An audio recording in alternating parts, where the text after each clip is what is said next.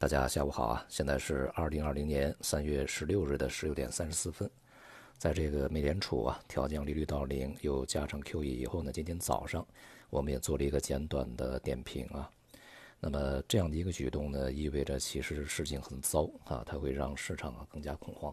接下来的这个市场表现呢，果然是比较惨淡。那么在今天呢，亚洲股市全面的暴跌啊，大概的跌幅呢在百分之三到百分之六吧，这样一个水平。欧洲股市开盘以后呢，也是大幅下跌了百分之八点几啊。这个美股的期指呢是在盘中是触及熔断啊，大概接近百分之五。中国的 A 股呢也是下跌百分之三点几到百分之五点几啊，接近百分之六不等。创业板的跌幅较大啊，达到百分之五点九。今天这个整个资金呢也是呈现一个净流出状态啊，成交量不足一万亿，九千六百亿。这个北向资金呢也是。再度大幅流出啊，接近一百亿，这种表现啊是在美联储降息以后啊，像新西兰央行也是紧急降息七十五个基点啊，澳大利亚呢也在呃重新还是要对它的货币政策再去采取一些积极的这个措施啊，日本呢是呃继续加大了它的 QE 力度，把这个买入 ETF 啊它的规模呢翻了一番啊。并没有调降利率啊，这个举动呢应该是非常正常的，因为现在日本央行的利率啊，它是负利率啊，还往哪里调呢？现在它的这个国债的收益率，还要维持在一个水平啊，所以说很难再去动利率。这种情况呢，与欧洲央行和其他很多央行大体相似啊，而且在这一次美联储把利率调降到零，这个英国央行呢现在还剩零点二五。欧洲央行是这个零利率啊，日本央行负利率的状态下，基本上全球央行啊把弹药已经完全打光，在接下来这个利率调降恐怕对经济啊对市场没有什么特别大的帮助，即便是如此啊，对市场也没有什么帮助。而中国央行呢，在今天这个进行了 MLF 的操作啊，利率仍然维持在三点一五，和上次是一样的。可以说啊，中国央行的这一波操作吧，从这个疫情发作到春节以后回来啊，到现在，那么整个的操作应该是非常完美的啊，应该说完胜美联储吧，也完胜其他的欧洲央行啊，这些啊。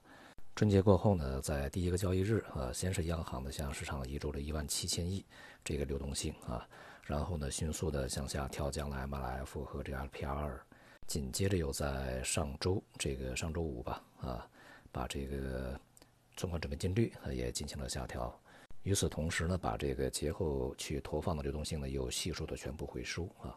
一方面是首先对金融市场啊这个起到了非常好的安抚作用，因为首先就是抑制流动性。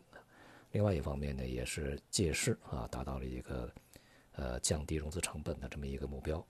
同时呢，又没有进行呃大规模的大水漫灌，而且呢，也没有引起市场的过度的恐慌啊。因为现在疫情呢越来越受控，所以我们跟随这个美联储啊，再去大幅调降利率，其实没有太大必要。而且最为关键的是，现在调降利率啊，对于经济本身，它其实没有什么太大的作用啊。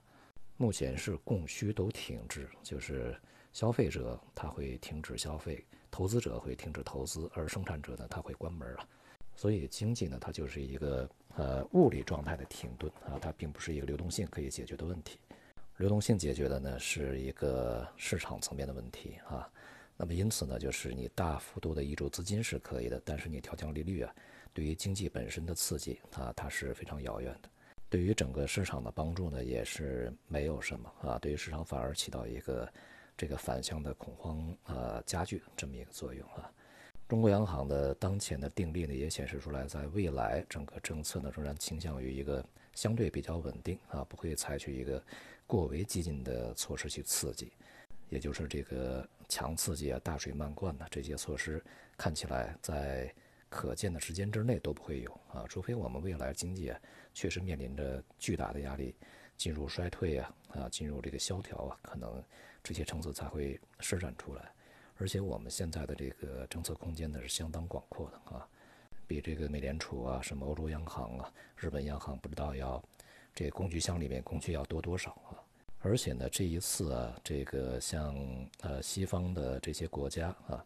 先是六个央行呢开始联手，那么接下来啊，预计啊，像 G7 啊、G20 啊这些组织呢也都会站出来啊，采取一些行动。但是中国在这个过程中呢，应该是避免被忽悠啊。上一次零八年金融危机，我们就被忽悠了一把，然后这个大幅度降息四万亿啊，造成现在的一些很多后遗症。那么这一次呢，我们平平稳稳的把这个事情啊给它过渡过去啊，未来的这个路呢就相对好走一些。不过呢，经济下行啊，甚至是经济衰退啊，这是一个非常确定的事情了啊。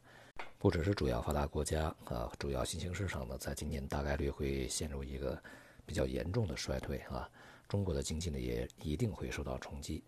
而且呢，在今年的增长率啊啊，可能会较之前的预期大幅走低啊。今天公布的这个二月份的数据啊，一二月份的数据啊，整体是下跌非常的严重啊。这里面呢，工业增加值是同比下降百分之十三点五。呃，消费呢，就是零售品呢，销售是下降二十点五啊，这个投资啊是下降了二十四点五，这个都与市场所预期的这个目标啊是相去甚远。呃，市场先前呢还预期是这个可以增长啊，有百分之四啊、百分之三呢啊这种这个增长幅度，但是现在呢是一个负增长。这也是从一九八九年把我们有这一套数据统计以来的头一次啊，出现这个经济同比是负增长的这个局面。二季度呢预计会大幅反弹，但今年的整体啊经济受到影响是相对比较确定的，因为外围啊在接下来的二三季度可能呃才会进入一个比较严重的状态啊。即便有消息说啊，在这个一些国家，美国吧，有一些疫苗呢已经开始进行这个。具体的这个研发阶段啊，但是它从投入研发到最终成型，恐怕也得有一年左右的时间。在中国的疫苗呢，应该是在四月份，按照这个钟南山所说的啊，但是从这个研制出来到临床呢，恐怕也会有一段时间啊。什么时候这个疫苗能够去进入啊实际的使用了，那么什么时候估计这个疫情的影响呢就会完全终结。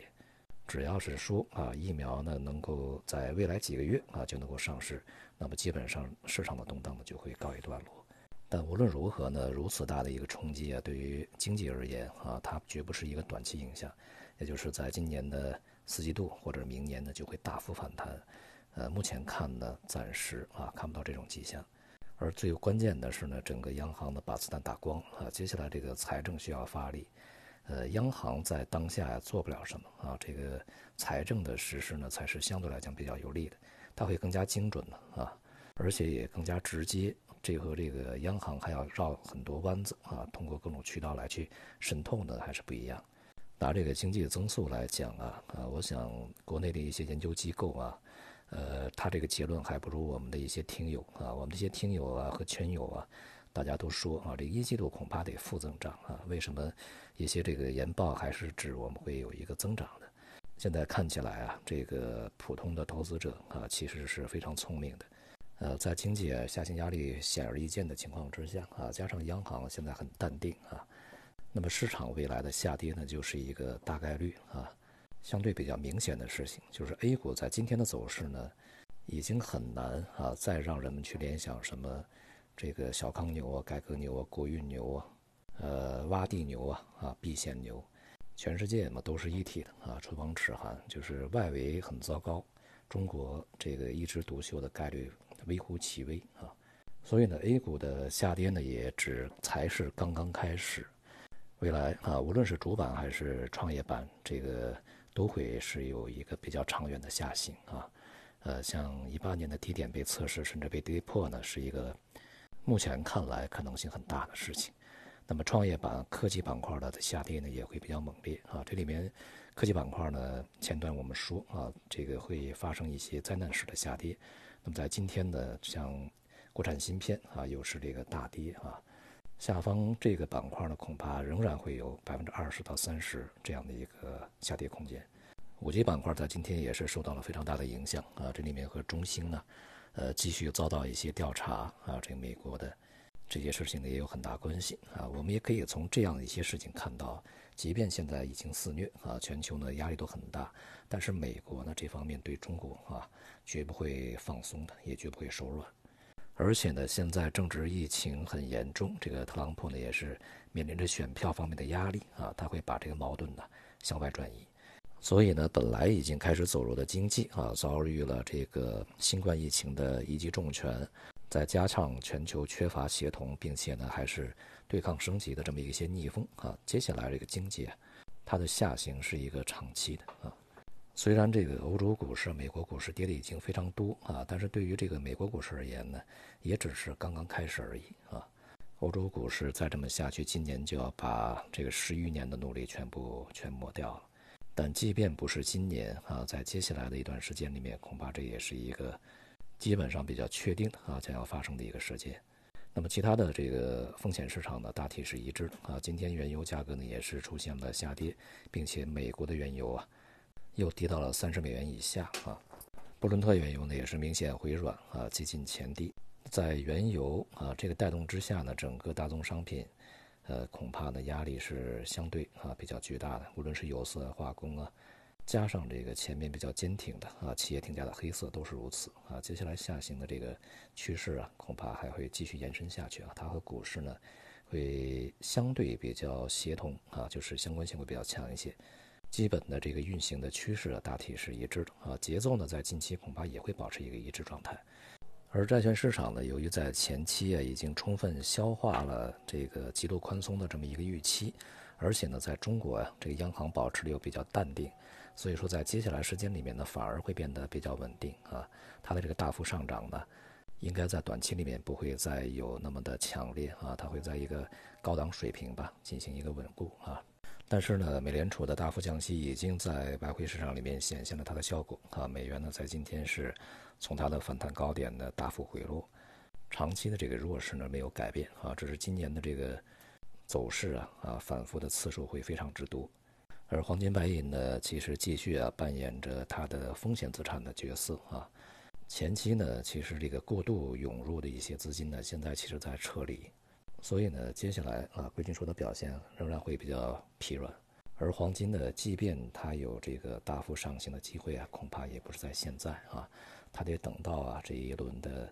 史无前例的啊这个央行大放水，啊过后很长时间以后啊，当这个经济真正的开始恢复以后呢，这个黄金的魅力可能才会出现啊。而在可见的时间之内啊，大概未来的数个月、呃数个季度，甚至是啊一年左右的时间，黄金恐怕都是一个相对吧啊，不是那么积极啊，而是一个防守状态的一个弱势整理。目前还看不到它的任何啊大涨的这种机会。总之呢，这个整个市场的风险资产啊，目前呢都是一个下行状态，并且即便是反弹，恐怕空间也不会太大啊。而股市呢，无论是 A 股和港股，在未来的下跌空间都相当广阔啊。现在 A 股至少呢是刚刚开始启动，所以呢，远离股市啊，目前是一个相对比较稳妥的选择吧。今天就到这里，谢谢大家。